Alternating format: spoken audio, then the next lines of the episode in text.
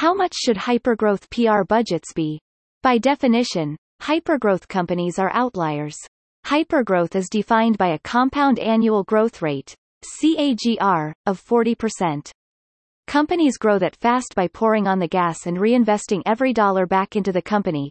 Usually, in the earliest stages, the reinvestment is heavily based on product and talent. Slack is a great example of this. It had a $1.1 billion valuation before ever hiring a CMO. When marketing and PR become a priority, and that's when the question of how much hypergrowth companies should spend on PR starts to circle. And it's difficult because hypergrowth companies can't use baselines of slow-moving Fortune 500 companies or even those in the pre-IPO stage. PR and marketing spends. Rules of thumb. You know that adage, dress like the job you want? Hypergrowth companies need to spend on the valuation they want. In 2023, because many companies invested heavily, marketing budgets went up 13% on average, in branding and marketing during the pandemic. VC-backed business valuations rose considerably in the wake of the pandemic, 68.5% in some verticals.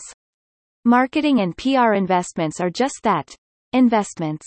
Wouldn't you spend $5 million to make a billion? We are thoroughly out of the pandemic and are now managing uncertainty. But for ambitious companies, this presents a true opportunity. Especially if you're looking to creep into market share. According to Christine Moorman, at Duke University's Fuqua School of Business. Companies tend to cut back on marketing in periods of economic uncertainty, said Christine Moorman, the T. Austin Finch Senior Professor of Business Administration at Duke University's Fuqua School of Business. This general tendency should be tempered with an understanding of the cost of reaching consumers and what competitors are doing. Inflation may be a chance to leap ahead if others pull back. Average companies have average spends. The 2023 CMO report reflects this changed environment. The average marketing budget was 10.6% of the overall budget and 9.2% of revenues. For companies with $10 to $15 million in revenue, the average spend was 15.5% of revenues. For companies under $10 million in revenue, the average spend was 19% of revenues. For startups, the average marketing spend was 11% of revenue. So the question is, are you average? If you're in hypergrowth, you are decidedly not average. Hypergrowth companies aren't average and are often in dogfights for additional funding or customer acquisition against better funded competitors. So, there's no question that hypergrowth companies need a hypergrowth PR budget that reflects their ambitions. It's unreasonable to think you can stagnate your budget but grow revenues aggressively. Hypergrowth. What's PR worth to you? Unlike other initiatives, it has cross-functional importance. This is important because, in a moment, we'll discuss how hypergrowth companies can make their marketing and PR budgets go further.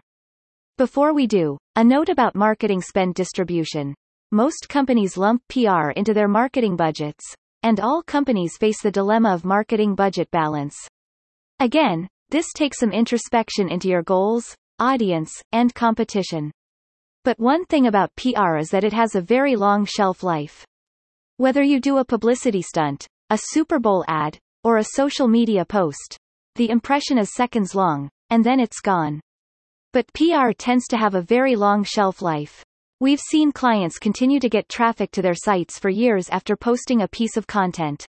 In addition, it's still the most trusted form of marketing. According to the Edelman Trust Barometer, 65% of consumers trust earned media more than any other form of marketing. PR is an investment like buying a house, whereas marketing is like renting. Ask yourself, how will we use and activate PR? Will PR help you secure top talent? Will PR help you secure capital?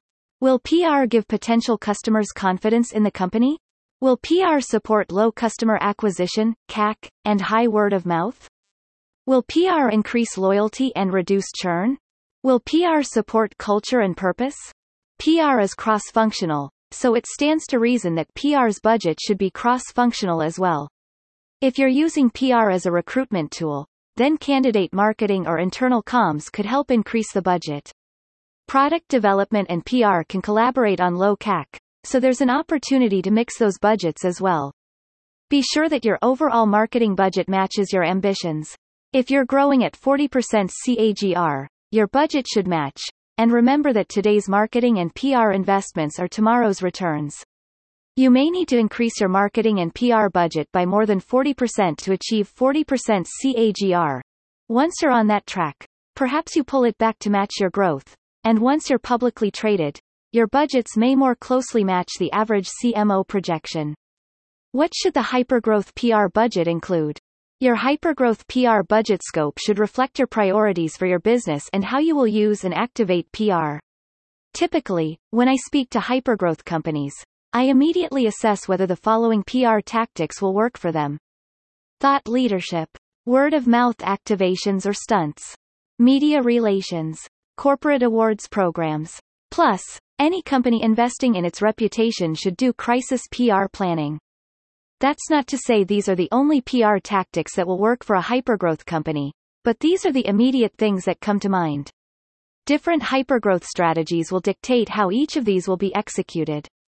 If you'd like some specific examples of budgets across a variety of ranges that worked for hypergrowth companies we've worked for, we can share what we've seen work throughout our executive level experiences. Contact us. We'd be happy to talk about effective strategies based on your goal.